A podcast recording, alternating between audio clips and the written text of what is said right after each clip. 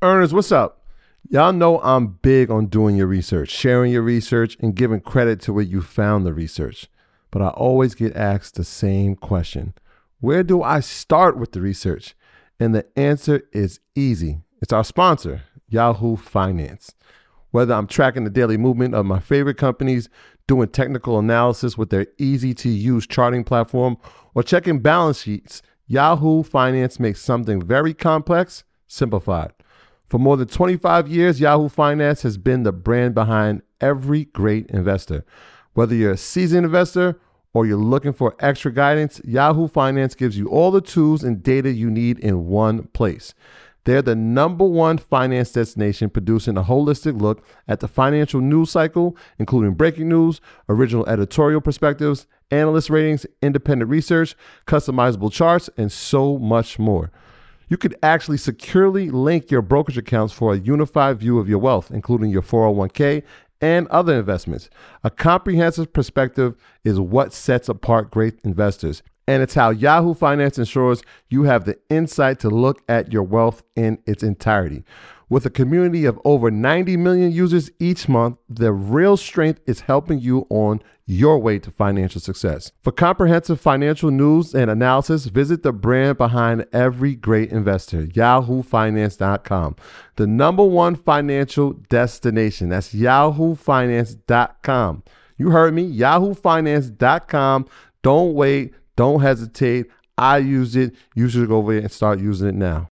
You know how to book flights and hotels. All you're missing is a tool to plan the travel experiences you'll have once you arrive. That's why you need Viator. Book guided tours, activities, excursions, and more in one place to make your trip truly unforgettable. Viator has over 300,000 travel experiences to choose from. Everything from simple tours to extreme adventures and all the niche, interesting stuff in between. So you can plan something that everyone you're traveling with will enjoy. Real traveler reviews give the inside scoop from people who've already been on the experiences you're considering. So you can plan with confidence. Free cancellation helps you plan for the unexpected, and 24 7 customer support means you can travel worry free. Download the Viator app now and use code Viator10 for 10% off your first booking in the app. Find travel experiences for you. Do more with Viator.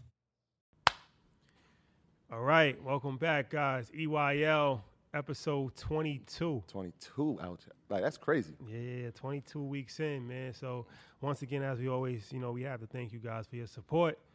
It's been a hell of a journey. Yeah. Um, and uh, we're only going to continue to grow, hopefully, God yeah, willing. Yeah, man. And, and consistency is key. Like, we're just going to keep putting out more content. The support has been amazing. And, you know, the more you support, the more we're just going to keep putting it out. We educating everybody, not just our people. It's for everybody. Everybody can take a lesson from. That's a fact. That's a fact. So, all right.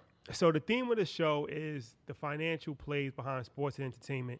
But we do more than that. We do business. We do all kinds of stuff, finance related. But it's still kind of sports and entertainment, right?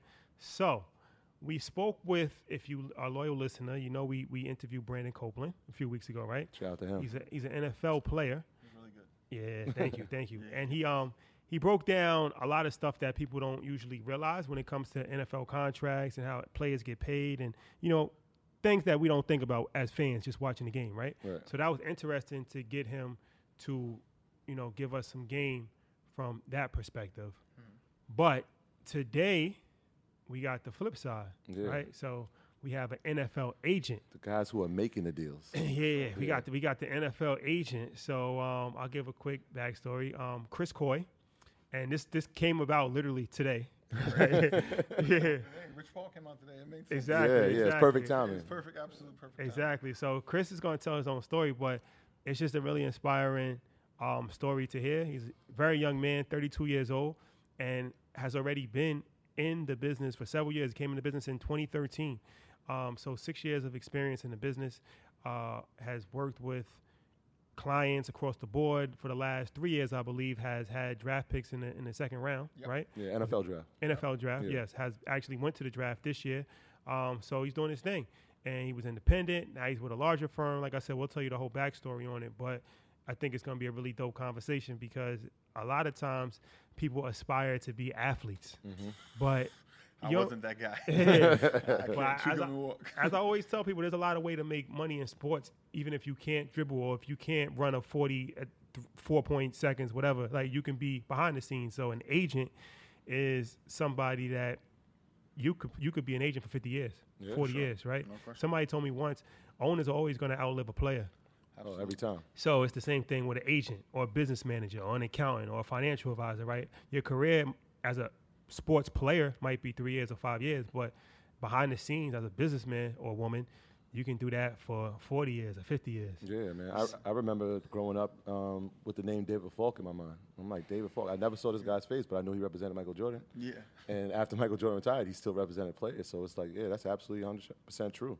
Nah, They're always going to outlive the, the player. That's a fact. So, Chris, thank you. Thank you for coming, No man. problem, Appreciate it, man. This is crazy how it all came about. But you said Brandon Copeland the opposite.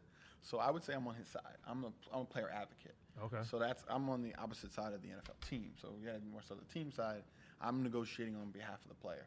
Um, but I thank you guys for letting me come today. Uh, kind of crazy how it all came about, but you know I'm here and I'm excited and we can kind of get started. We, Yeah, from, yeah, the- yeah. we from the same hometown. Yeah, I was actually born in White Plains. Well, so basically, this is what happened. I was supposed to be born in White Plains. I ended up being a medical emergency, getting born in Bahia, then came back to White Plains, where I lived there for the first six years of my life.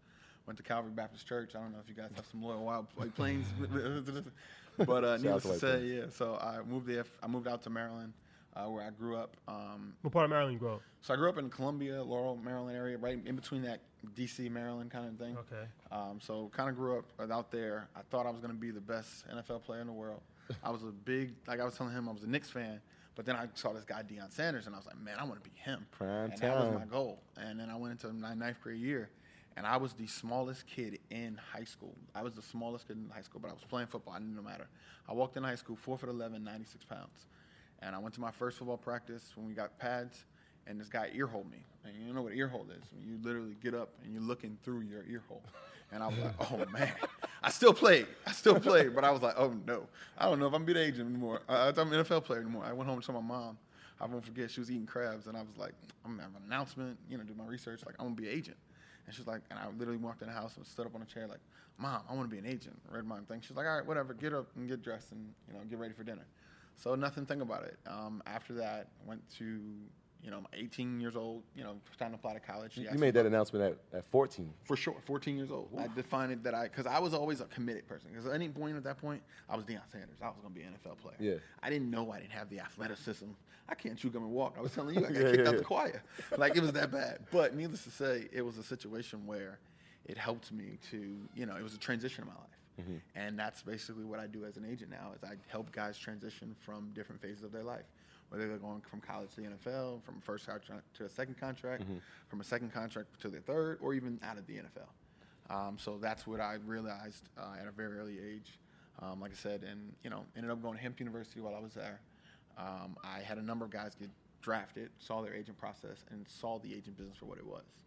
And I called home to my mom. I was like, Ma, I don't know if I want to be this agent thing. Like these guys are really trying to attract these guys with money, cash, cars, girls, things that attract a 20, 20, 21 year old boy. And I was like, man, I'm not that person. That's not what I represent. So had a little mm, come to Jesus moment. Ended up, you know, still like, you know what? I'm gonna go do some internships, intern for a number of guys, um, and then here I am. So clearly, I changed my mind over the course, but Yeah. it's later down in the story. Nah, that's dope. So, all right. So, first of all, shout out to DMV. We're heavy in DMV. Yeah. oh, you went to UMBC. I did go to Alumni, UMBC, but alumni. our, um, our like we've had like five guests so far from Yeah. Baltimore. So, um, we got to make a trip out there. yeah, Maryland. Shout out to Maryland. We we coming to Maryland. Coming to episode. DC this weekend. Oh yeah, we're gonna do that. But, yeah, Yeah, yeah, yeah, we're gonna sure. do, we're gonna come back and we're gonna do like a networking event. We're gonna do it. We got, we got some stuff planned for DMV. So shout out to DMV. So all right. So can you tell us the process of somebody wants to become a sports agent, right? Okay. What? How do you become a sports agent? Do you have to go to law school? You have to have a degree. You have to pass a test. Like what do you have Yeah, to do? Like, what are you studying in school to So do the NFL requires that you have a post-secondary degree. The NBA, I think, is just an undergrad. Um, and baseball, I think you just have to have a client, if I'm not mistaken. that? Oh, yeah. Uh, So, depending on the sport, it'll every, determine. every, oh, okay. everything is determined by a players' association. So if you want to be an Oh. agent, you have to go to the NFLPA and go do your research on that process. So what the NFL requires is you have a post-secondary degree. They don't really say what that post-secondary degree is. I knew I wanted to be an agent at an early age. Number talked to a lot of different agents. um, was talking about their law degree, and a lot of them were saying, yeah, it's a great you know option for a fallback plan if I just want to be a lawyer, but it doesn't necessarily help me in this particular standardized contract. Um, the NFL is a standard. You know, there's 1,900 NFL players. There's standardized contracts, so you're really no sort of negotiating statistics than you are actual legal jargon. So I heard that and was like, cool. I'll just go get a master's in. Actually, at the time, it was a master's in sports industry management for Georgetown, um, and they had a number of NFLPA advisors that worked there, and I was like, man, that's a good connection, and it made sense. So that's why I ended up doing. So it, the requirement for the NFL is undergrad and then post secondary degree whether that be a law degree or anything in that capacity. Okay, and then you, but then you have to um, So pass the, the eight, test. oh right? yeah, I'm sorry. That's just the qualifications in order to take the test. Right. And then there's a there's a test you take, um, and you take it over two days. Well, not two days. The first day you go down there, they help you to kind of Where do do an open go? book to Washington D.C. Okay. Um, so that's where the NFLPA is. Um, NFL Players Association is down on in, down down in D.C. Um, and while you're there, you go there the first day. It's kind of an open book. They try to kind of help you through it. But if you didn't know that stuff going in, you're not going to pass that exam the next day. Um, and the next day, it's a eight-hour exam. And then a couple months later, they tell you whether or not you passed the exam. So what's on? What's in the exam? Like what? What is? Understanding the contracts. Like brandon was saying or brandon, brandon was saying that you know you're not always you're never on a team. So you have to understand the in-betweens of those things. So like the practice squad what their salaries are what the benefits are what the guy's going to make what's a standardized contract look like um, what's the base salary for rookies um, all those kind of things. And in addition to that it's other contract legal jargon things that have gone on in the and like for example, in certain guys, you have escalators based on certain play times. You have to understand the intricacies of a contract, and in addition to that, player benefits, because that's what you are as an agent. You're supposed to be a fiduciary responsibility for these players to be a player advocate for them. So that's what they try to jam into this one test. So e- even like before Brandon had said that information, it was new to me. So your time at Georgetown, were there connections that you had that informed you about some of these things, or was there like literature that you actually had to research to find out? So I had been reading the CBA since I told you I was 14. Oh, the collective bargaining agreement? Yeah, I, Okay. I'm sorry. I'm- mm, I used the term jargon, I guess. Yeah. But yeah, the collective bargaining agreement. I had been reading that since I was 14. I was prepared for that test at 21.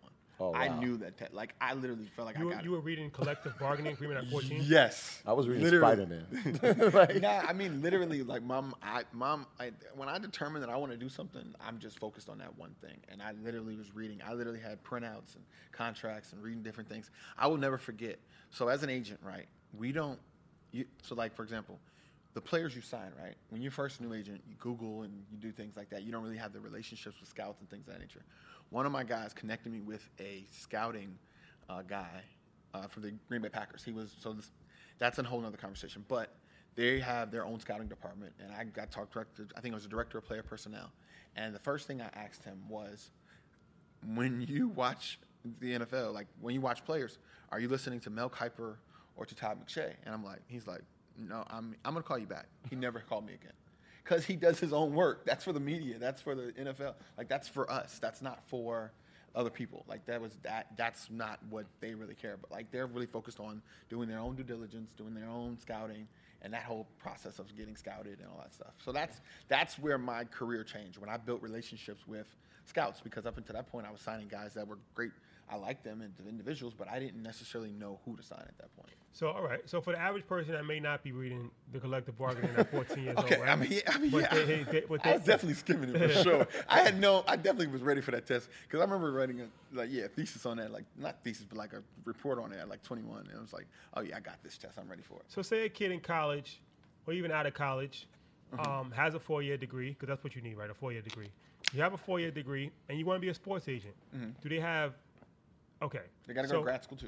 You got to go to grad school. Yes, you got a post-secondary degree. So, I, so, so could that person have a degree in like sports management? Yes, sports management. So It- my degree is a master's in sports management, but we took business classes in addition to that, Okay. and it has the You, you can have a degree in anything. that the way that the rules are set up right now is that if you have a post-secondary degree in geography or in anything, you can sit for the agent In, in biology. Bio, it- Doesn't it- matter. The rules state post-secondary degree. They don't say post-secondary Not degree in specific. business. All right. They don't say law. They don't say MBA.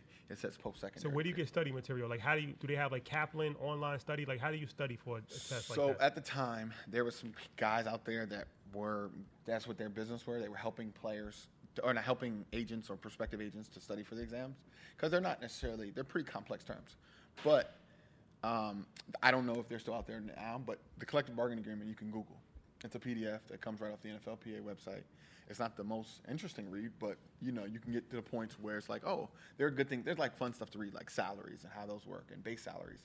Um, and then you read about like po- like poison pill, which is something that Deion Sanders got put in his contract back in the day. So those kind of things are. What's that? It's basically a pill that basically required. There's something where Deion Sanders, um, if he had played a certain amount of snaps, they had to they had to give him an option for his contract, but they got rid of that. Who- Which, which team gave him that? The, the Dallas Wa- Cowboys at the time. Oh, I, I thought it was uh, that team from Washington. The that- Washington Redskins. Yeah, if I'm not mistaken, it was the Dallas Cowboys. It was back in the 90s. 90s, yeah. Yeah, Eugene Parker, who was actually the, one of the first black agents out there to really be that guy. He was the Eugene Parker's agent, and I mean, he was Deion Sanders' agent. And he had Rod Woodson. He had a number of guys, and he was kind of like the Hall of Fame guys. forefather for our black agent in business, if that makes sense. All right.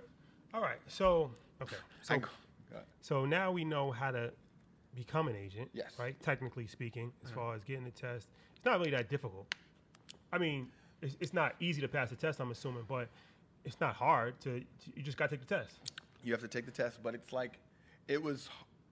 I had been studying for a while, but I had while I also took the Series Six and sixty three.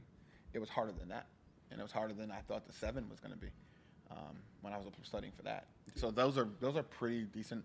People fail. Like there's some lawyers that fail all the time. Yeah. Um, I think they I think they had a pass rate this year of like seventy percent. So there are people that definitely fail. So I just don't want people to feel Like it's easy. yeah. Oh. no. Yeah, you, you had a, a- a background in finance though as well, right? So this is what happened. I got I went to Hampton University, graduated in 2009. Ended up doing a two-year program at Georgetown. The NFL had a lockout. They weren't certifying any new agents. So I had a, a decent amount of student loans, and I wanted to kind of keep them in deferment. So I ended up going to school part time. Um, and while I was part time, I had a bunch of free time. But I was actually in a course where a former NFL player came in and said 78% of NFL players are broke or have financial issues, financial like, and have finance. That's the thing that stood out to me. It's like, man.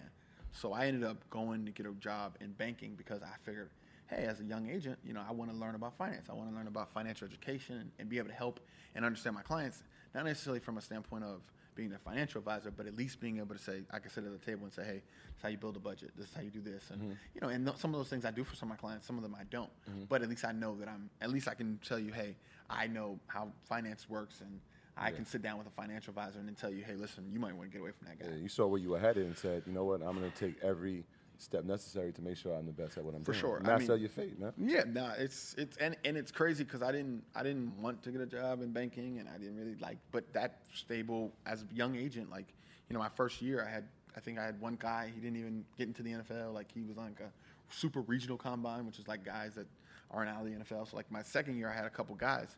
Um, and I, the crazy part is I quit that bank so many times, and my manager brought me back because I just knew like I had signed a draft class of five guys, and I was like, oh, they're good. None of them got drafted. They both went undrafted. Three of them never even made it into the NFL, hmm. and then two played for a couple years, but it wasn't enough to kind of really stand, like you know, get you to the point where you're, you don't need to get a regular job. So it was a part-time situation. All right. All right. So now we're gonna go into the next segment of okay. Now you got certified to be an agent. So now we want to know. All right. It's one thing to have you know the certification, but now you actually have to get clients and, and become an agent, right? Yeah. So now we'll talk about the business of actually building your business. So, um, So now we can go on different segment. Yeah, yeah, my bad. yeah, yeah, That's that's okay. How I'm doing? All right, good.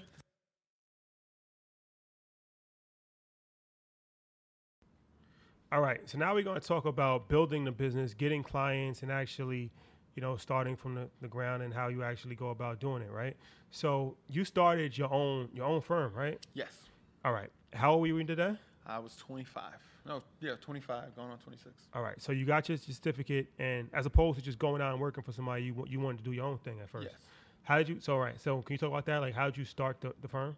Um, so I I was I always wanted to be kind of my own agent and work for my own side um, and learn. I felt like you learn a lot more being an independent an agent. Um, I said a lot of big firms. I heard some stories with some of my guys um, where basically they kind of got you know put in this one hole and you know depending upon how, who they signed and things of that nature, but they weren't given the same tools. So I always wanted to do my own thing. I wanted to start my own agency. Um, so I ended up, like I said, working in banking. That particular bank. Um, shout out to PNC and Karaya Salad, my manager. She was amazing. Um, in that bank, I met my first client. I met my athlete advisor at the time, and in addition to that, my investor. I worked in a pretty wealthy neighborhood in Montgomery County in Maryland, um, and I literally told every single body. That was my thing. That's my thing always. Like I've been passionate from 14. Everyone I've ever met are like, man, like he wants to be a sports agent. So like now people hit me up like, yo, you're really doing what you said you wanted to do because that's everything I told everyone. And I think that's something that no matter what you want to do, you never know, you know, who you might meet and run into. And I wasn't one of those kids that wanted to do 17,000 things. So it's like, man, I could help this kid, but you know, he's focused on so many things. I focused on one thing. It's like, hey, I want to be a sports agent. And I told every person in that bank. And a guy ended up taking me out to dinner. Um, and we ended up just linking and really connecting. And he was like, man, I don't want any friends. But he said, you know, I really want to help you build your business. And it was literally a gift from God, bro. I can't, like, that's how I literally started my agency. Yeah, I mean that's powerful because like we preach a lot um, about mentorship and how important it is because you could have went into this situation not knowing anything No. and you know you could have been discouraged by that, your encounter with this person changed your life. But it also speaks to the, the fact of um, a closed mouth doesn't get fed, right? For sure. Yeah. So y- y- blessings come your way when you open your mouth, Absolutely. right? And you actually say what you want. A lot of times people don't say what they want Yeah. in business and relationships. They kind of just hope that the person kind of catches the drift. Yeah. The easiest way to get what you want is to say what you want and ask for it. They might say no, they might say yes, but at least you ask for it, right? sure. You kind of beat around the bush and you're scared to say something. You're just kind of hoping something falls out the sky. It's never going to happen. Yeah. So the fact that you was even vocal about it and putting that energy out there, you attracted it. I'm pretty sure to you, yeah, right? You spoke, you spoke some things into existence and they appeared. Absolutely. Yeah, I, it is. I literally talked to hundreds of people that came into the bank. You know, bank has back back then it had a lot of foot traffic into the bank, so literally people would come into the bank all the time. So I would talk to literally everybody. And where I was working at was like I said, a wealthy neighborhood. And you know, I, I seen you know some guys that are making really good money, and it was like, man, you know, I really liked you. And a lot of guys said no, they're not interested, or it's just like, you know, it is what it is. But in addition to that, it's like having people in your corner that is willing to support you, like my manager was. Like, she knew I was getting my, she knew I was doing well. Uh, she knew I was talking to people about sports, but she looked at that as my connection to the people. And in addition to that, she also knew that I wanted to be an agent, and then she knew that this was a stepping stone. So the people that are in positive in your life are also very important. All right, that's dope. Yeah. All right, so now you're an agent. You got your own company. You're up and running, right? Yes. How do you get clients? This is this is stuff that's always been interesting to me, at least. Like, how do you get clients? So social media is you're always your friend. I mean, everyone is always on social media. So my first class, like I said, my first client literally walked into the bank. He had been kicked out of school. I helped him transfer, get into another school, um, and he ended up playing in the NFL and still plays in the NFL to this day. You got him out when he was in college. You came in. So yeah, but I mean, I wasn't. So as an agent, you can't pay for players. Like you can't do anything. I made connections to help him to Yeah. try to. I basically was mentoring him to, through his process because he had just got kicked out of the University of Maryland Okay. and ended up transferring to the University of Delaware. Um, and I just was, he was like my little brother, but I didn't like, I knew that I was an agent. So I knew that I was a by the book rule. Like I'm that guy. I'm not going to do anything like that's going to jeopardize me long term. Yeah. So, but I helped him. I helped him navigate through that process and helped his parents, helped his mom. I literally actually met his mom because she was coming in to open up a business account, and we was just talking about football. She's like, "Oh, I got a son. I want you to really meet him." And literally one day when the bank was closed and I, the drive-through was open, but I still had to stay there to lock up. We sat in there vibed for an hour, hour and a half, and it was just like, man, this dude is going to do. And I didn't know he was going to be an NFL player at that time, Right. but I just followed him throughout his career. And then when it was time for him to make his agent decision, it was like, man, I've already built a strong relationship with this guy. You know, I'm gonna give him a shot. However, he was like, man, you know, you don't necessarily have the necessary experience. So that's where a partnership situation happened. And then I ended up doing a partnership. But my company still did a like a, it was a my it's called skin in the game, right? So mm-hmm. as an agent, and I'm not hopefully I don't get too far ahead of myself. You're paying for the costs from the training. So the minute they declare from the NFL draft up until the NFL draft, you foot that whole bill. So, so what are some of the expenses? I that- mean, you're that the paying for spend? these um, great training facilities Mm-hmm. that are going to cost you 10, 12, 15,000 dollars. Like IMG Academy. IMG Academy is one. Um, Exos is one of the bigger ones. Um, there's one named uh, Par- uh, Performance Compound, ASPI. That's another one. Like, there's a number of different You talking facilities. fifteen thousand for the week? No, fifteen thousand dollars throughout that. Oh, So, okay, all right, so- okay. So it's an eight week So process. so so okay, you get you get a client after football season is over, right? Mm-hmm. They commit to you. Now they're your responsibility for was it two months until the draft? no, it's a so from January up until at that point May was the draft. Okay, so, basically five for- months. basically For five months, you have to financially support them. Yes. You pay for their travel, Travel, stipend, housing, rental car, training. r- ha- training, food, and that's pretty much it for the most part for some guys. Then there are guys that are gonna get you know marketing and things of that nature, and some guys do marketing guarantees and marketing advances and things of that nature for guys.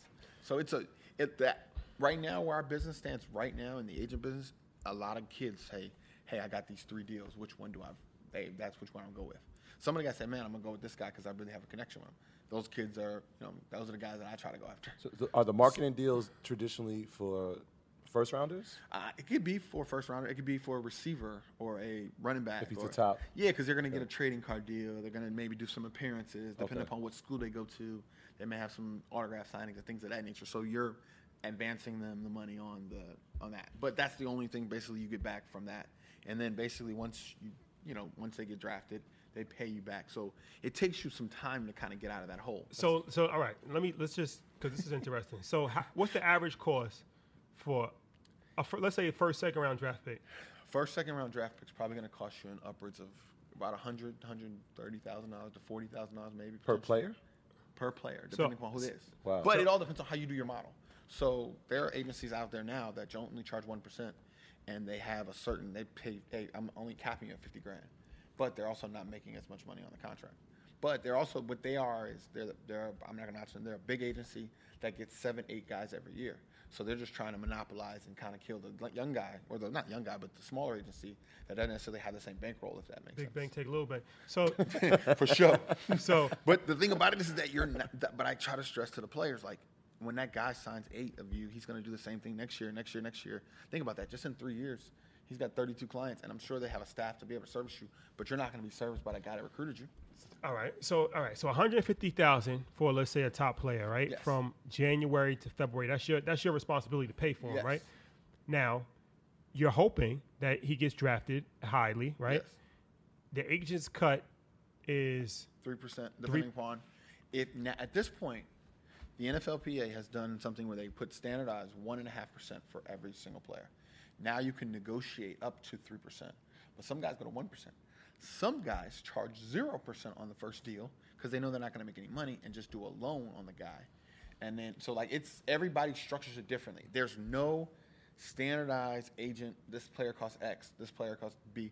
And in addition to that, if a player is projected to go tenth and he goes fortieth, you know, you looking you looking at the player like, man, he losing a lot of money. That agent's like, man, I'm never gonna see my money So, back. so when y'all when y'all in the green room during the well, you, obviously you get invited to the draft if you, you're most likely going to be a, a first round pick. So I am in year six. This is my first year in the green room. But there are agents that have never really. I was talking to a guy yesterday who's he's been in the business 18 years. Yeah. He's never had a guy drafted a higher than 50th. Okay. I've had guys drafted 55th and 38th this past year. So I mean, I'm still ahead of the game. But Yeah. yeah, that was, this is my first year in the green room. Yeah. And I had a client that was projected to go top 15. Yeah. And he ended up falling to 38. I mean, he fell into a great position and a great situation. But Yeah. yeah, it's going to take us a little bit of time to get the money back if that's invested in What, so the like, what what are the emotions as you sit in that green room? Because I, I remember It is. I'm getting uncomfortable right now sitting in my chair. It is the most uncomfortable because I think, like we were talking about before, like as an agent, people think you're all powerful or you have these relationships. Yeah, these might be my friends, but I can't. Like I know one of the GMs from from a team in the NFC North for say, Yeah. and I'm like, yo, what's going on? What's going on? My dad, you know, he's sliding. He said, man, I heard, you know, he's gonna go by by this time. He didn't. That didn't happen. So like I'm texting people, but they don't know what other teams are doing because it's the 32 teams that have 32 different draft boards. Mm-hmm. So I have talked to a number of teams that had him projected to go here, but things happen and the trickle down effect. So what ha- ended up happening this year was Clelin Ferrell, who ended up going number four to the Oakland Raiders. that was It had a tumble effect on everyone. because he wasn't projected in the top five. He was projected to go top 20, 25. Yeah. So that ended up having a tumble down effect. Yeah. And then they had a couple offensive linemen that didn't go until later. Um, we really thought that Cincinnati, Atlanta, we thought that those were our hot spots. Mm-hmm. Once those things started passing, I was like, man, whew, man, I know we talked to these teams in the 20s. Let's see what they talking about. Like, and literally texting people from them, but it's like they're not going to give you any information because like they don't want you to go to another team and say, hey, listen, I know this team is going to do that. Like, they're just just how the business works. So Yeah. as an agent, you are literally your most powerless during the agent process. So let me ask you this.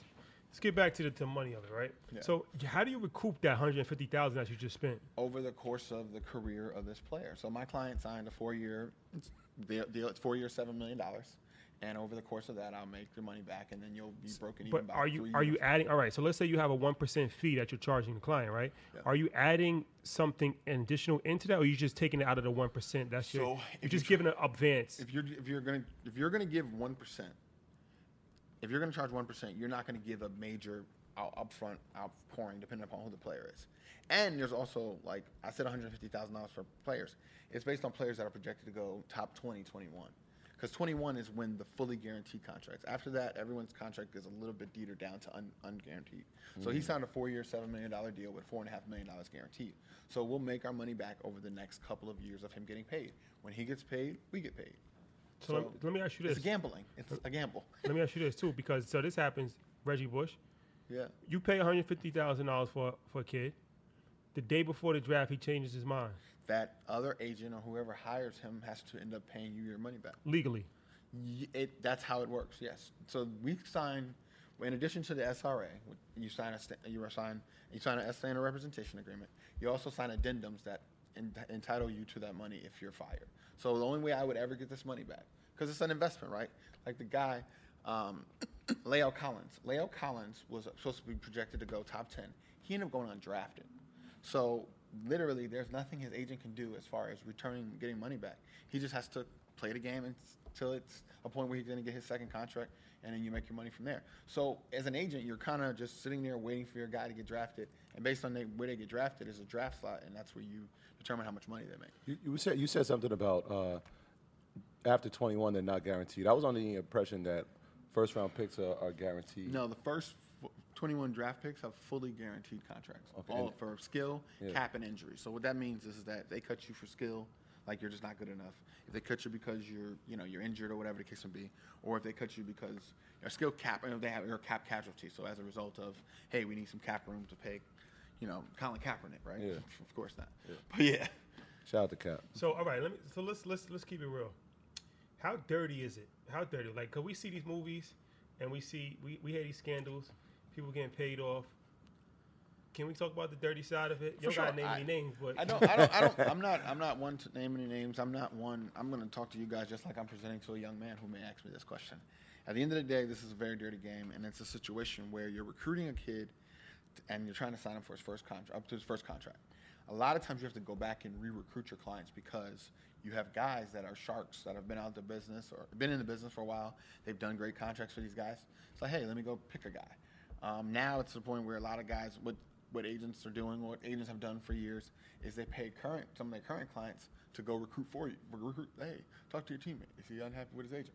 I'll give you something on the side. So it's it's dirty in the capacity, but it, the idea of it is is that it's agents fighting against agents. It's they're just trying to give out the better deal because you got to take consideration if you sign a guy on an SRA for you know when you first sign him and you put up that upfront investment. Maybe you sign a guy on a second contract, he already got the money. You may not necessarily have to give him any money in order to sign him. So I mean, it gets dirty in that. so like players out of college, right? That Yes. aren't, aren't supposed to be able to take anything. What are some of the things that they take?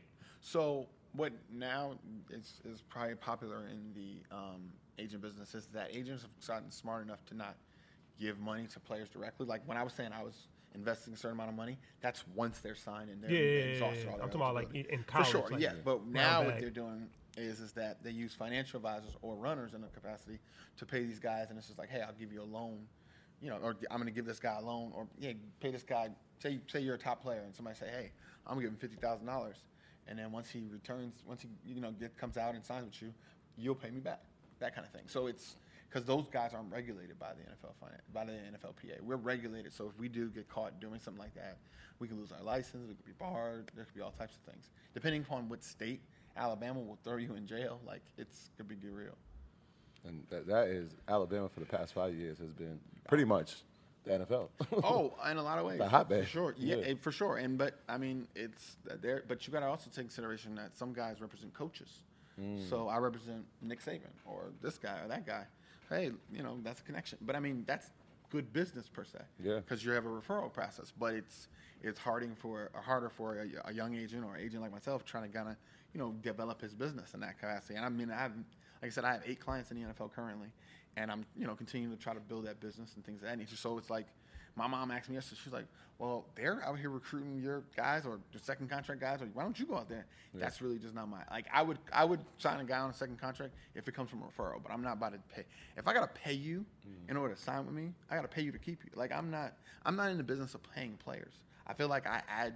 I, my goal is to add value to these players' lives and to help them and help them be successful men, Yeah. and them to realize the NFL is a Yeah, business. Some things your money can't buy. Exactly. And the NFL is a business, Yeah. and these players are products. And once that product becomes effective, you are thrown away and shifted to the side. And these agents that are calling you right now, Yeah. a lot of times you can't even get in touch with them. Yeah, I'm glad you said that because um, the NFL, you know, the average con- the average career is very short. Yeah. So my thing, my question to you is, do you have aspirations of going to Major League Baseball or NBA?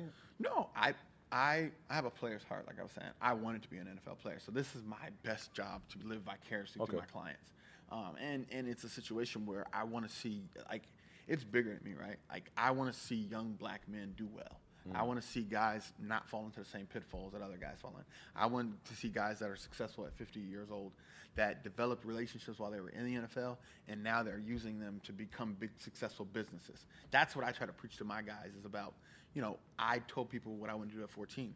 The earlier you know what you want to do, especially playing in the NFL, you have the best options to go and be successful and go, you know, if you're say you played for the Buffalo Bills or New York Giants, whatever the case may be, and you want to work in finance or you want to do this, there's not too many people that aren't going to call you back, at least have a meeting with you. Develop those relationships, build up that resume that says uh, something other than punt, block, or tackle, and you know you can be a successful Yeah. transition. I mean, the NFL, like I tell people all the time, it's a head start in life. It's not for long. Right. NFL. Not for long. No, yeah. no, that's a fact. All right. Okay. So now we're gonna go into the next segment. But before we do, I just have one one quick question. So right now, you first you met your first client in the bank, but right now you're a seasoned agent where you're meeting clients every single. You're getting new players every single year. How do you recruit players now? Like, what's your process? So now I have relationships with scouts. So like there's the structure. So everyone knows the NFL structure from the coaching side, right? So you know you got your head coach, you got your assistant coaches, receiver position coaches. You also have that in a scouting community. You have the general manager, you have the assistant GM, you have director of college scouting, you have scouts that go and scour the things. What now I've been able to do is develop relationships with those scouts, and they say, hey, listen, they'll go over their area with me and say, hey, listen, this kid is good. He's going to go here. He's projected here. You know, you should go after this guy.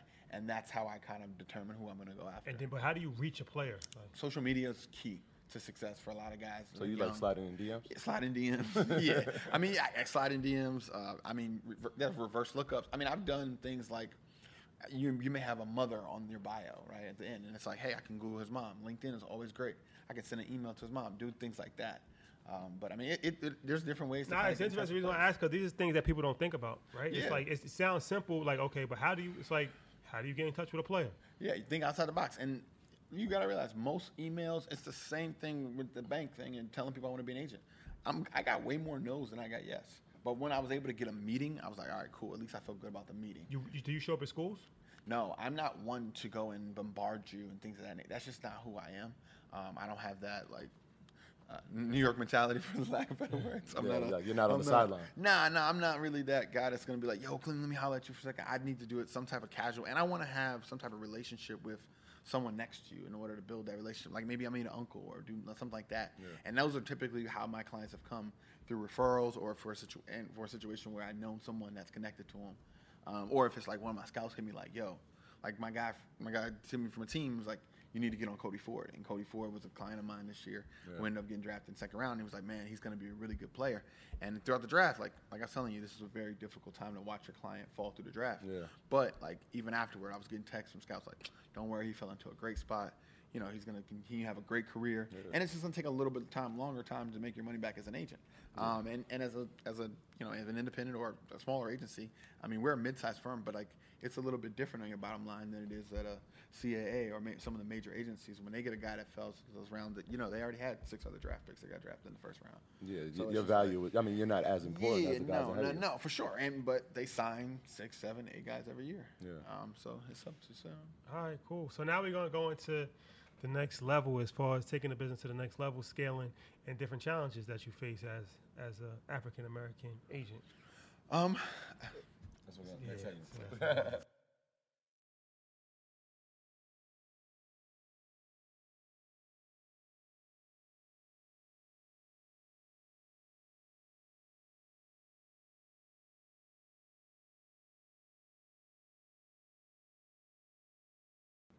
All right. So you're an agent, right? We went through the process of what it takes to be an agent. We went through the process of you know being an agent, but there's challenges in the agent business, like all businesses, right? So, um, what are, what are some of the challenges that you face as a young person, as an African American male, right? Even though the sport is driven by African American players, and we've made strides in the agent business, there's still the majority of agents are still white, right? Yeah. So it's still a flip. Like even on the ownership side, on the Yeah. management side, all of that stuff, where the players are black, but the other side of the table is majority Yeah, white, for right? So like not, they have they put the Rooney Rule in place for the owners, but there's nothing in place for the agencies Or general manager. or general managers, right? Yeah, so that's Or where- owners. Yeah, so no, not at all. So yeah, that's it's it's there's some difficulties as far as being a black agent. I mean, like we were talking earlier, Rich Paul was on the cover of Sports Illustrated. So LeBron and his effect, him being like you know the greatest player or you know one of the greatest players in basketball, and kind of having his team around him being all black, I think that's helping us and changing the way people are thinking. Because like, man, if those black guys can do it, then why can't you know give a, give a guy a shot? Um, and and agents have done pretty well, and there's some black guys that have done pretty well. Like Eugene Parker was one of the most well-respected agents. He recently, a couple years ago, he passed. Um, but I mean, there's been trailblazers in that capacity, but there are still players that want to sign with white agents because they see white general managers and they see white scouts or white thi- like. So the scouting community we talked about earlier is, I would say, a good portion white. Um, so I mean, they they understand that, so they think white guys like to do business with white guys. But I mean, we've we've, we've we have some agents that are doing pretty well. Um, like I said, I've had some couple draft picks. Um, got a guy who's coming up on a major second contract, uh, James Bradberry for the Panthers. So like, I mean, we're we're gonna be okay. Um, but it's going to take some time, and it's going to take more and more guys that are of stature to hire a black agent and be in front of that black. You know what I'm saying? So yeah, I want to talk about that LeBron effect if we could just for a minute. So LeBron, that's one of the things. We, even with you know Rich Paul and Maverick Carter and all of the stuff that he does with his team, how has that? I mean, you talked about it briefly, but do you feel the effect of like seeing a Rich Paul? If anybody's not familiar, Rich Paul is LeBron's agent. He's also uh, Anthony Davis's Yeah, agent. they- he- he's on the cover of Sports Illustrated today um, because they know that this is his summer. This is the most important. Yeah, he's on the cover. He's the He's, on the cover of this summer. Sports Illustrated because he's one of the most influential sports agents, period, and definitely in basketball. Yeah. So to see a young young black man, I think he's like in his early 30s. Yep. Um, do you feel that help you as far as when you go talk to clients? Yeah, I think you know LeBron is well respected, so I think that you know him having a black agent helps him in the NBA side for sure. Um, the NFL side, I think there are some black agents that have done pretty well for themselves, but I don't necessarily. Everybody has a different criteria, so you know you just have to find the guys that are willing to accept the fact that you're black, or you know, and and build off your resume. Um, and, and I think that my clients see me as a young black guy. It's 32, it's still hip, and we still, you know, hip. Please God. But, needless to say, it still understands the hip hop generation. Yeah. Understands like I'm still, we still listen to the same music. You know, I'm, you know, trying to get out of this uh, rat race of going after girl after girl, trying to, you know, take my thing to the next level. um, you know, and I and, and it's a mentorship in that capacity. But it, I'm still out there. Like I still understand what's going on with them. So yeah, we can relate on a more personal level.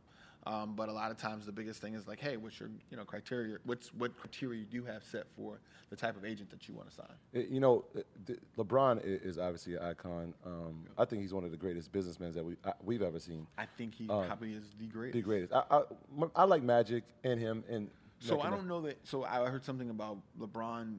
If he does a deal, he won't do a deal without taking equity in the company. And I think we all know Yeah. how important equity in a Pay me company in equity. is. Yeah, for sure. So So like, obviously he plays in the NBA, so it's a lot more easy. It's easier to market him because you can see him. For sure. NFL tougher.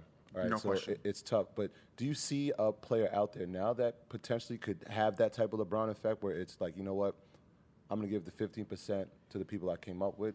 Uh, whether is it like a Cam Newton or, or maybe an Antonio Brown or somebody at that level? So there's a there's an agent um, that assigned two black quarterbacks back to, or over just over the back to back years. Deshaun Watson and Dwayne Haskins both have black quarterbacks.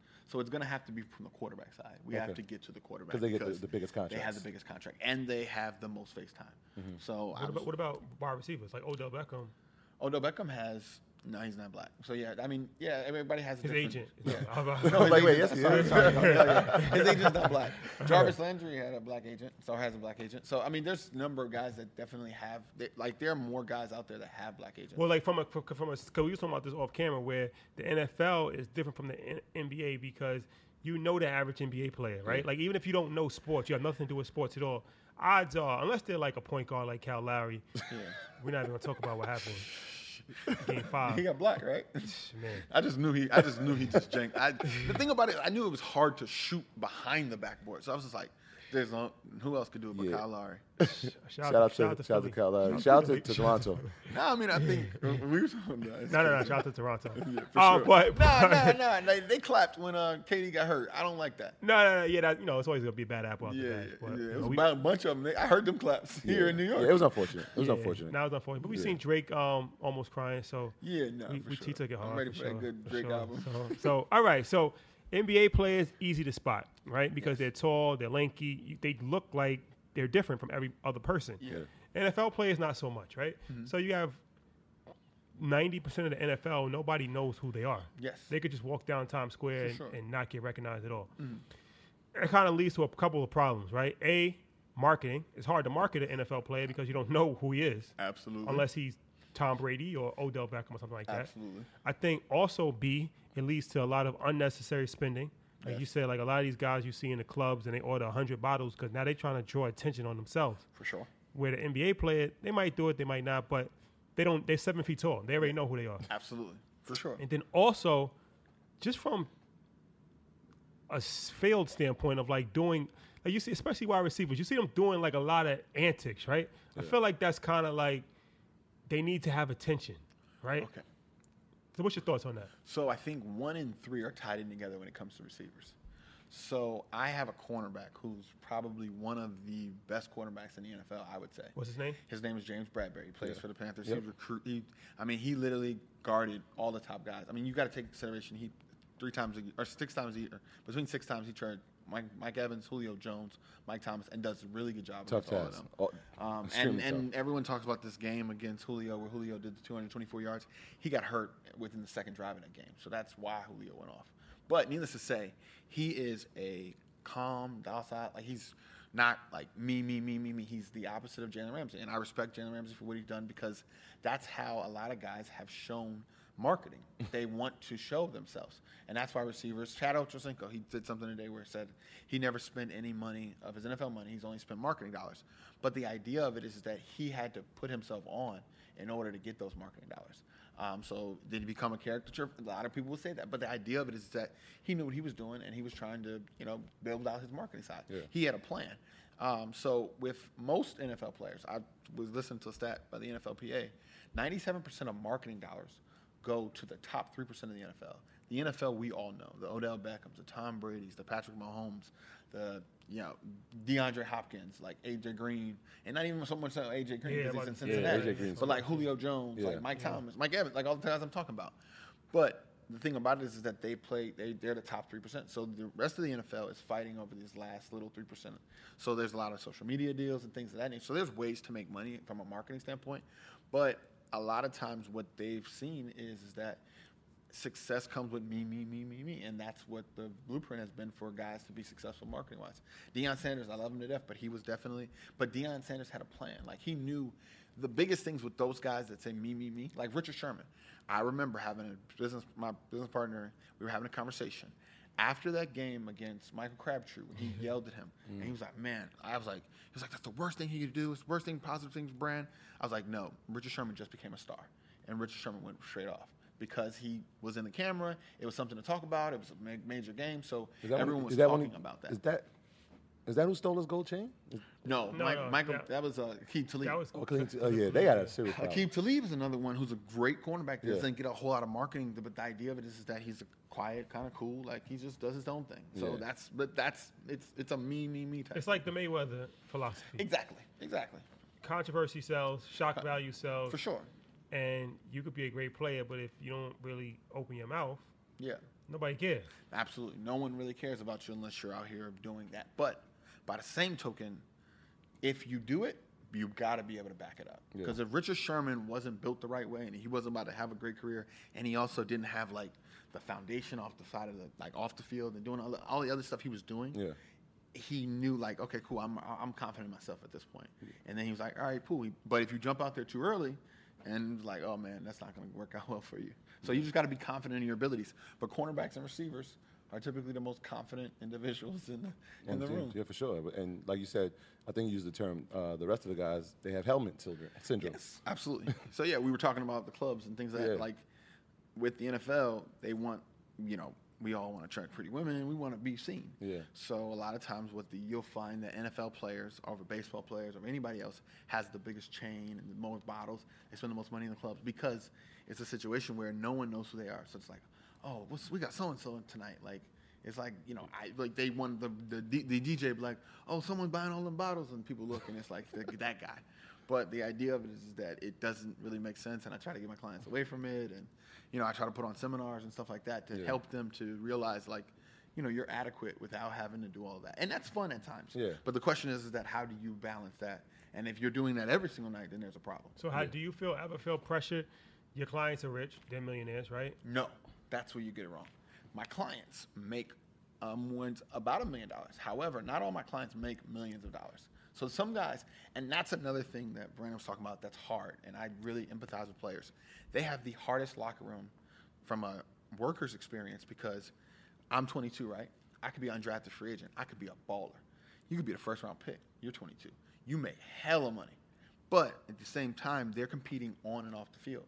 So if he goes and buys a new building, I gotta get like that's the issue is that everyone thinks that they're millionaires because they play in the locker room. There's a bunch of guys that are millionaires, but on a 53 man roster, I think it's average from 17 to 18, or 18 to 15 guys are millionaire, like guys making millions of dollars. Other guys are mostly on rookie deals or kind of the revolving door the last 10. So out of 52 players, only 17 of 53, and it's depending upon the team. Some teams have more, but I mean, I think I was told that 17, to 18 guys are, you know, and making millions of dollars or on major second contracts. And, and it depends what what Oh, team, let's, right? let's go, like, let's, let's, let's go back to that. That's interesting. So out of 52 players, seven, 53. 53 players, sorry. 17, let's say roughly, have million dollar contracts and, and above. Yes, are making millions of dollars. So like your stars. So, of your so the vast majority of NFL players aren't making millions. of no, dollars. they're making a couple hundred thousand dollars. Or if they're making a million dollars, they're making just uh, just under a million or a million dollars. It all depends on every team's a little differently. And this is And then, and then their careers is very short. careers are very short, and And most it's not guy- guaranteed contracts. Nope, most guys don't get to second contracts. The average career is three to four years, um, depending upon what position you play. Exactly. Um, quarterbacks typically stay a little longer. The receivers, some guys stay a little longer. But you literally could go from like, I mean, not to call somebody out, like Corey Coleman. Corey Coleman was a first round draft pick a couple years ago for the Browns. I think he's on his third or fourth team now, and he's trying to make a roster. And he's a situation where he's a receiver for the New York Giants. But everyone knows Sterling Shepard and this guy. You know what I'm saying? So, and the crazy part is that Sterling Shepard and Corey Coleman both came out the same year. So Corey Coleman was the first round draft pick. Sterling was the second round draft pick. Now Sterling's making way more money than Corey, mm-hmm. but Corey got more upfront money. But he thought he was, and you have to live up to those expectations. So being an NFL player is a gift and a curse because everyone around you thinks you're making so much money. Yeah. So when you go back home, you like feel like you got a stunt for your family, and you know you got cash app requests all that, that, crazy that 17 out of 53 is um Yeah. it's- I, I never thought of it like that and i guess depending on the financial structure of the, the team it would dep- it could be less right because sure. when, when you said that i'm thinking about a team like the patriots who um are very very stringent with their finances right For sure. right tom brady probably is the best player in the nfl maybe in nfl history but he's never been the highest paid player No, but they say that Tom Brady gets a lot of off the field marketing dollars, and he puts them like they but that's due to his performance Yeah, of course. right? And So, Robert like, Kraft puts him in on deals. Like he know he's getting his money, but it's a situation that necessarily come from sort NFL. under the table Not necessarily deal. under the table, but it's a situation where Jerry Jones takes care of a lot of his players. Like some of his former players is cut in on business deals. Okay. It's like, hey, I'll help you out with this. Like some owners are really, really good from an owner's perspective and helping these guys. And I think a lot of them, I think majority of them are that that way for their stars. Mm-hmm. But not everybody's going to be a star. Right. And if you're a star too early, say you're a star your second year, and then like you tear your Achilles your third year, or you know what I'm saying, or you're not the same player two years later. Yeah. You can literally go from being, you know, that's why it's like you got to stay humble and Yeah. stay focused. And when you get that big contract, that's fine. But now you got to be able to put it away, and and then you got these numbers that get blasted out, and a lot of times they're coming from my agents that want to say, hey, yo, I got this guy, this big deals. But when you come back and see the real deal, the numbers, they're not nearly as high. Um, it may be, hey, I can get him this all with escalators, but he's got to do X, Y, Z in order to get this number. but everyone comes and looks at you, and you become the target. So it's like, man, I would love to be a guy that can make twenty million dollars and sit in the corner and nobody know me. Yeah, we got we we have to get you a quarterback. Yeah, right? yeah, yeah, for sure. We, we got to get you a quarterback because this week uh, Carson Wentz. When you said that if you have a great second year and maybe you get hurt in your third, Carson Wentz. Now, granted, he, I think he's going to be a phenomenal player, but his team did win a Super Bowl without him. He just signed an extension for 140 million. because this is a quarterback-driven league. You Right. need a quarterback. If you don't have a quarterback, your season's like, ah, we're going to continue to do what we have to do. Kyler Murray literally was like, dang, they had Josh Rosen for a year. They drafted Kyler Murray this year because Yeah. it was like, hey, listen, we need to do this. We brought in this coach. He runs this offense better. So it's still a quarterback-driven league. Everything, every, everyone knows like that the quarterback is the key to a successful year in, in, most teams. And you better the it right. Baltimore Ravens, you know, they had Trent Dilfer when they won the Super Bowl. they also had one of the best defenses Of all time. And, Of all know, time. like the Bears that year, they went. They they had um, Jimmy Rex McMahon. Gross and Oh, I thought 85. you know, oh, yeah, yeah, yeah, for Yeah, sure. But Rex I'm talking about the, the, the other Bears. When the they lost Bears to the Colts. Yeah, when Yeah, Lovie yeah. and all that kind of stuff. I'm Yeah. trying to think about teams with, you know, no Bad quarterbacks being their stars. But yeah, typically like that. Yeah, like I said, 18 guys um, or so. But those numbers change depending upon teams. Some guys may have 22. Some guys may have 23. Mm-hmm. Um, but not all 53 guys are making a million dollars. They don't have enough money for in the salary cap. But I mean, they do, but it does. It's not. It's a structured based on So in, in the uh, NBA, I know um, the collective bargaining. It's 50% of the revenue Yeah. needs to be spent on the player salary. Yeah, it's What- not what- 50-50 now at this point. So What, what, what is the NFL's? They're, I think they're at 45%, and I think the the league team is at 50, 55%, if I'm not mistaken. They're in the process of redoing this this new And CBA. that, yeah, because they they're saying that they might have a lockout.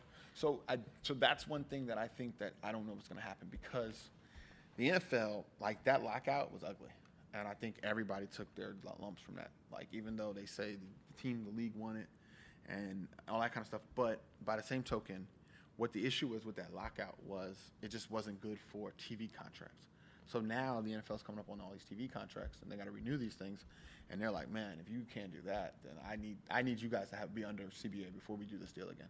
So I think the NFL is pressured to give the players a better deal Yeah. because they're going to make a better deal on the back end. With the Yeah, team, the, the players. NBA did the, the, the deal with TNT um, and ESPN. What was it, 24 billion? Yeah, but N- it's, NFL's gonna. but you got to realize the NFL is still king. I think. of- yeah, that's what I'm saying. I'm thinking like if that's 24 billion, the NFL So the gonna NFL, skyrocket. but it's interesting because the NFL is the most profitable league Yeah. in professional sports. But out of the three major sports in America, the players get paid the least. Yep, but the players also get hurt the most. But by the same token, it's a situation where co- players' contracts need to be shorter. They need to be three-year guaranteed contracts because that's really what you get when you get a big deal like that. Mm-hmm. So everyone looks at like, hey, I look at guaranteed money and what you're getting your first three-year payout because that's really what is what you really have a good great chance of making.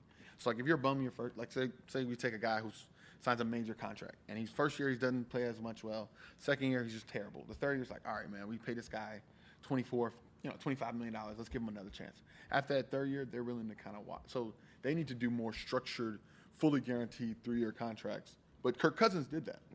When you just said that, I'm thinking like that sounds like Jameis Winston.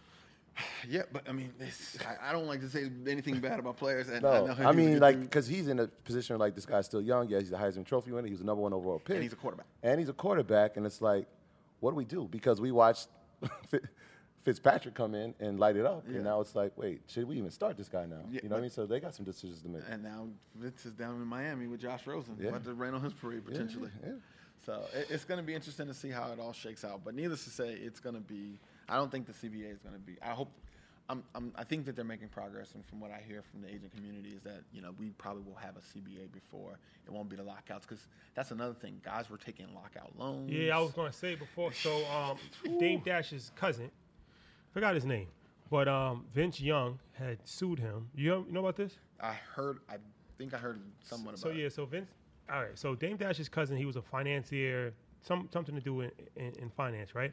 And he started a business during the last NFL lockout where he was loaning guys money, mm-hmm. but he was loaning them money at like crazy. Interest. fifty percent interest, forty five percent crazy interest, right? So Vince Young ends up suing him, and long story short, like it all came into the media why he took the loan. He took a loan of like three hundred thousand dollars to pay for his birthday party. Priorities, right?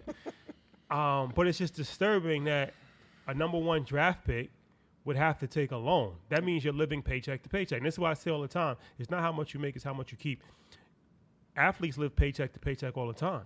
It's just that their paychecks might be fifty thousand dollars. But and by the same token, they're getting paid over the course of four months, so they got to really stretch that throughout the rest. Of, They got to be more budget conscious than even teachers or like you know teachers get paid over nine months potentially, and they have that three months law or whatever. They have that four months, and other than like OTAs they're making coming, and now they have the player performance, which they get a piece of that. But for the most part, that their 90, 80 percent of their income is going to come from that base salary during the season. during the season, and it's getting added over 17 weeks. You got to Yeah. pay taxes, so you're living like a king when you're in season. There's a lot of broke NFL players that played last season right now. I'm sure because it's just, but it's it's things like you said, like it's the financial education is not taught in the school. It's not taught. You know, when you get it, it's tried. they try to teach you when you get to the NFL. Yeah. But at that point in time, these guys have to literally sit back and look and man say, listen, I may not live. I may I'm gonna live a lot longer than I play football. Yeah. And I try to tell my guys all the time, like, you could live like a king for a couple years while you're in the NFL, or you could live like a prince for the rest of your life. Yeah. I mean, there's a lot of different things you can do to save your money. Like, I mean, your boys talking about, you know, in real estate, and that's really, you know, where a lot of guys can go back and invest into their college towns and stuff like that. Those are the kind of things that you really want to start to get your money to work for you. Because right now, all you're doing is basically bringing all these checks in and spending. And and some guys are scared to, you know, do investments or some things like that. But just get a regular savings account and live off like I always tell the guys like, hey, listen, you're in a you're in an NFL city. Look at the average income, live above the average, and you live a good life. Like, and a lot of the stuff during the season is paid for, and like, but they do have some. I mean, some other expenses like you know if they get cut, they have to transport their car. Like, so they have some other outside expenses, and in addition to that, they sign leases, and you know they try to sign leases that you know will let you out if you get cut, or and the teams try to do a lot. Um, but they can always do more. But by the same token, at this point in time, it's starting. You know, you can't blame that person, blame this person. You got to take an incentive to say, man, I want to be successful. I want to have money when I leave the NFL. I don't want this to be the highlight of my life. I want this to be a stepping stone to something greater. Um, Nah, man, that's powerful, Chris. Man, we want to thank you for coming on. Before before we wrap this up, I want to say how this actually came about because I think it's important for people to understand sure. the power of networking. So, Chris and I actually just got introduced yes. four hours ago, probably. Morning. So yeah, so um, another gentleman, Alan, shout out to Alan. He um, he follows us on Instagram and follows the podcast, and he was saying like, you know, I got a guy that I think that would be good for you to meet. I know you're a financial advisor. He's a um, an agent. So I'm like, all right, cool, let's connect. So he text, he put us in a group chat text today. Two o'clock. Yeah, two o'clock. At two o'clock, it's like eight o'clock right now.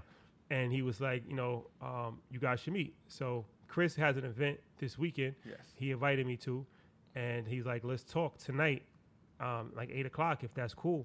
So I'm like, yeah, we could talk, but we actually are filming the podcast in Midtown Manhattan, and Chris is, is uptown in Harlem. So I'm like, if you want to come by just to vibe out with us, and we could talk right after the podcast. So he's like, all right, cool.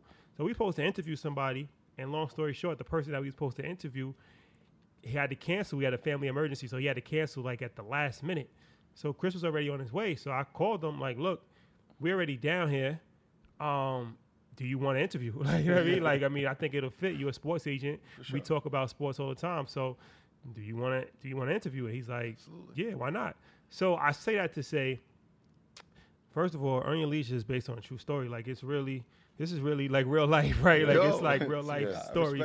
But also, it's just the power of you never know. Like, you never know. Like, that's a random story, but it's happened. Like, we just literally just connected a couple hours ago, and now he's on the podcast. So you this it wasn't planned, right? But the thing about it is, a you have to always be ready For sure. because you were ready to give an interview. Like you know I Yeah, mean? I mean, it's- my girlfriend was like, "You talk all the time. It's fine." you gotta always be ready, and um, you just always gotta network and meet people. Because he could have just not even answered that text message, Yeah. And then he would have never been on the podcast. Yeah, So- for sure. And, man. and listen, with the client, which y'all be having up here, I'm like, am I qualified to be on this podcast? The last guy I was sure, saying, man, man. he went to Harvard and worked for Diddy for 30 years. Nah, but I'm that's like, the but that's the good thing about the I'm podcast hoping. too is that it's a broad range of people, For sure. from young Yeah. people to old people, from sports to music to banking to investments to real estate. Because we want to cover every aspect of finance, and we want to talk to every every people too. But like I was telling, um, actually Alan when I spoke to him on the phone that for a guy like last week, our guest last week, right? When he actually Derek Ferguson, when he told us that he learned from our podcast, and this is a guy that went to Harvard, Wharton, he's Diddy's right hand man, he ran Revolt, all of this stuff. That's crazy. But people like him listen to the podcast. Then we got people that just came home from jail that listen to the podcast, right? Yeah, all and facts. it's really for all, of facts. us and everywhere Yeah, in between. Absolutely. So it's like it's it's dope to see that our message is touching so many people, and um, yeah, that's why we try to have as many different kind of guests that can relate to different type of people because you know we're not just talking to one group of people we're talking to everybody Yeah, sure. I, I think. Fernando was saying that to us as well. Shout out to Fernando, uh, Lord of the Slums. He was just like, you know what? The, the beauty of it is that it's like alphabet soup. Like Yeah. whatever topic you want, like we're pretty much covering that uh, based on finance. And everybody, the reception has been just like incredible. So like when he's saying like literally people coming home from jail and listening, and that's a, like we've seen those messages. So like shout out to everybody who, who's been uh, sending messages and DMing because we see them and they're uplifting. Like it keeps us going. Like there's a reason that you know Shotty's up at two in the morning, three in the morning, and I'm up at five thirty in the mornings because like we know how important this message that we're delivering is. So thank you to everybody for real. No, absolutely, and I'm I'm thankful for coming on. Uh, I literally had intention on inviting you. I'm going to do something for my players this weekend in DC. It's the last weekend of OTAs. We're going to come to DC. The NFLPA is there. Um, I always want to introduce them to businessmen and things of that nature. So on Saturday, we're doing a seminar for a couple hours before we go to the baseball game. Um, and basically, it's having professionals. It's a guy from real estate, a mortgage company, um, accounting, taxes. Um, I want my clients to be educated. I think that's the thing, and I think that's what's so powerful about this podcast is you guys say yes. Like last week, he was like, "Man, I learned something from your podcast." That's crazy thinking about what he does. However, just because you do something in a certain segmentation doesn't mean you know everything about this. so it's it's so diverse, and you have so many different people on. So I would be honored if you guys would come down and come and hang out with us, and you know talk to some of my clients because I think you know the biggest thing is that especially with these guys is that you know finances becomes this you know whitewash term and and talking to them and understanding them and understanding you know what I'm saying what we're going through as young black men growing up in America it's like man I understand like you you know what I'm saying? Like we talk about the, the going out and stuff like that. I get that. Like you know it's the question is how much do you need to do it and that kind of stuff. So the biggest thing with me is, is that I look for guys that look like me that can relate to me that can be beneficial. Like I want them to come on I want you guys to come in on and say hey listen and they'll watch your podcast. I think that they'll learn something and and everybody will get better. Yeah. and I think that's where you benefit and that's where you grow.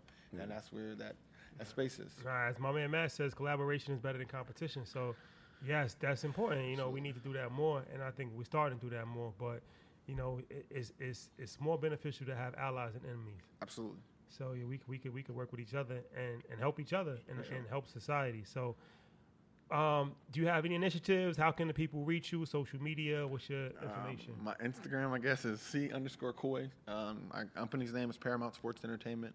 We have offices in Charlotte, Norfolk, and now in New York, where I'm at.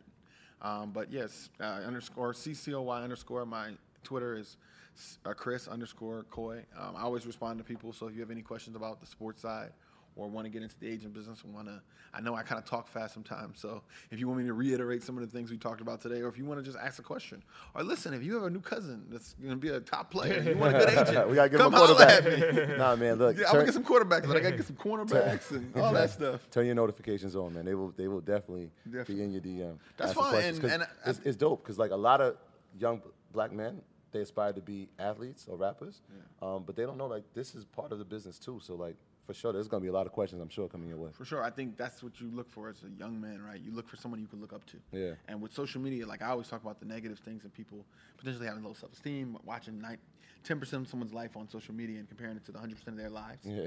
Like people do that all the time. And but also it's connecting. It's like, man, this black dude's doing this. I could do that, man. Yeah. He he came from a similar. I was raised by, you know, what I'm saying I was raised by a single mother. My Yeah. dad was out there in the streets. Like I literally was raised by a single mom and a great stepfather at some point in time in my life. But it's literally a story that could be inspirational. Yeah. And and I, you know, you watch things and everybody, everyone, you meet successful people, they talk to you about their come up and that kind of stuff. And that that's always what people want to talk about Yeah, how they came. And you know, when you get to that point, it's just like requires you to reach back and teach one. And I respect what you guys are doing with the young people, and Yeah, I would love to come that. talk to them. And Oh, that would be with great. No, yeah, that's sure. what I said. We, we say that too to the kids. Like when they see it, they can aspire to be it. For sure. So like when they see somebody like you in your field, like they definitely believe that yo, I can do this. You know what I'm saying? Absolutely. 'Cause, Yeah, like, yeah. Come, he's doing it. Come beat me. Come beat me. Come be my competition. Yeah. Come join me. Yeah. Let's work together. Exactly. sure. Let's dominate this thing. For sure, man. Let's do it. All right. So Troy, some housekeeping items before we wrap up. Yeah, Um, I'm you got the merch on, assets over liabilities. Assets over liabilities, um, you know, that's our most popular shirt. But we got new merch up on the website, um, earnyourleisure.com. Um, so check that out. We got, um, you know, some coffee mugs. We got some phone cases. Uh, so yeah, check that out. Support that. We got our Patreon. Um, at patreon.com backslash earn your leisure, where we, you know, we put out extra content and we get to have some real conversations with some of our, our followers, man. And the unedited versions. And unedited edited versions of, of our But th- episodes. That's important, not to cut you off, but that's important. The, the versions that you hear on iTunes and YouTube are edited, obviously, because we, we take some parts out, right? We try to keep it under like an hour, but the unedited version is only on Patreon. Only on Patreon, for sure. Um, and we had some some real like powerful conversations the other day. Um, one of our our patrons, um, Shiana, uh, 21 years old, was telling us um, how she listened to the podcast. She's tw- 21, and her and her mom went and got life insurance because what they heard us saying. And we were just like, That's powerful. oh my gosh, like wow, like the power of just telling a story. Like I told the story when you know when I was 26, Rashad was like, yo, you should get life insurance, and I'm like, I'll just get it because you're my guy. Yeah. Like I want to support you, but um, they heard that story and was like, it's important, and, and you know some of our posts that we put up are very intentional so that people are aware of those things. So shout out to Shiana and some of our, our new patrons. Uh, we have. Vicky, Charles, Tony, and, and Junior, and some of our old ones that you know we stay in contact with. Cody obviously is one of our biggest supporters. Um, so shout out to them. We're gonna be, keep doing, um, you know, putting that unlimited unlimited content out. And um, if you if you want if you want to support Patreon, feel free. It's, it's no force. Um, it's totally by choice. Um, but it helps us do things like this. So like the studio, obviously the background is different because we're able to move the studio. Um, and we're able to travel to different places because of that. So thank you for your support. Continue to support. We're going to continue to give for free. All right? Absolutely. Yeah, and oh yeah, also the merch is up, and also um, our book tip. Oh, YouTube. Make sure you subscribe to our YouTube channel. Um, like and subscribe. Leave a comment. YouTube is very important to us. As I said, we actually we put bonus content on YouTube as well, and we're gonna we have more different type of stuff that's unrelated to the podcast, but still in along the lines of what we do, um, how-to videos and things of that nature. So subscribe to our YouTube channel, and we are so we did the we did the event. I'm gonna say it right now. We did the event in Brooklyn, and that was a huge success. So we're traveling. We're taking this show on the road, network event, meeting and greet. I think I think next stop is Atlanta. Mm-hmm. We're gonna do something big in Atlanta. Atlanta's going to be silly. We're gonna do something big in Atlanta. We're gonna do something big in DMV too. Shout out to DMV. Yeah. Yeah. Toronto, Canada, Houston, Texas. We gonna we, we, we got- a few stops to make. So um yeah. So thank you for your support, and feel free to, to email us, DM us any opportunities in your city, colleges. We we um we like the college thing. We're gonna go Yeah. a couple colleges this this fall. In the so fall, yeah, that- we got yeah we we got we got some stuff in the works where we, we're going to be on some cam- some campuses uh, with sure. our E- EYL tour. Yeah, no, I think that this should be great on the Yeah. college campus, and I think it'll be a good opening for like what Brandon was trying to talk about about creating a class for Yeah. people that want to get into Yeah, finance. so, like, I- this is kind of like a great like in puffer in between. When, when we spoke, he, he was like, "I'm like, yo, I'm doing it at the elementary level and the middle school level, and he's doing it at the college level. So we're gonna start. You're gonna see a lot more collaborative stuff Yeah. between us and our guests. Yeah, for sure. That's a fact. And um, yeah, so my book tip of the week is Ted Turner's biography. Ted Turner, if anybody's not familiar, um, brilliant businessman. He started TNT, CBS, Turner Sports. Mm-hmm. He owned the Atlanta Braves, CNN. CNN. He owned the Falcons too, right? He owns No, Atlanta, no, doesn't the, he? Uh, he owns Atlanta. No, um, he doesn't own um, the, the Falcons. I believe that's. Uh, No, Arthur Blank. I'm Arthur just saying Blank, in terms yeah. of Atlanta, the city. Oh yeah, no, he owns it. Yeah, yeah. He's No, a, no, That whole. he's the unofficial I, mayor. I lived of there Atlanta. for a year. It was a lot going on. Nah, That- that Turner's some all over the place in Atlanta, but um, yeah, for sure. it's a good book. It's actually a good book. It talks about his life story, the ups and downs of being an entrepreneur, how he almost went broke like a bunch of different times. and- Oh man, I need to read that. I need that inspiration Yeah, because so- those are the things that really keep you going. Yeah, exactly. So- I, me personally, I like to read biographies a lot because I like to hear other stories. people like firsthand experience of like how did they do it because it's not always, you know, peaches and it's never that. Like it- you know, it's, it's always stuff that you would never expect. Like oh damn, he almost went broke. He's on his third marriage. Like it's all kinds of stuff that's forks in the road, but it keeps you motivated because it's never going to be just you know perfect every single day. Nah, and if it is, you wouldn't appreciate it. Yeah. So like, why would you even want it to be? Like, you gotta embrace that. Sunny days wouldn't be special if it wasn't for rain. This right? is true. In the Yeah. words That's why I of can't move to Southern California. in the but words, they lied. in the words of Cu- Curtis Jackson. Tony lied. So yes, thank you for rocking with us. Um, episode 22 in the books. We will see you next week. Peace, Peace. peace, Smith peace. episode. Thank you, man. Nah, appreciate it, bro. Thank you. Oh, welcome to alumni. You're part, you're Oh, now thank alumni. I, now, now I gotta go buy a T-shirt. See, I, I- I put the Brooklyn thing just out there. I put the energy out Yeah, there. yeah. So we got. What if I told you that you can support your blood pressure and healthy CoQ10 levels with two chews a day? The new SuperBeets Heart Chews Advanced is now supercharged with CoQ10. That's like getting CoQ10 for free.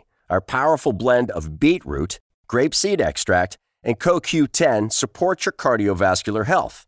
Visit radiobeats.com and find out how you can get a free 30-day supply on bundles and save 15% with the promo code DEAL. Without the ones like you, who work tirelessly to keep things running, everything would suddenly stop. Hospitals, factories, schools, and power plants, they all depend on you. No matter the weather, emergency, or time of day, you're the ones who get it done. At Grainger, we're here for you with professional grade industrial supplies. Count on real time product availability and fast delivery. Call click grainger.com or just stop by. Grainger for the ones who get it done.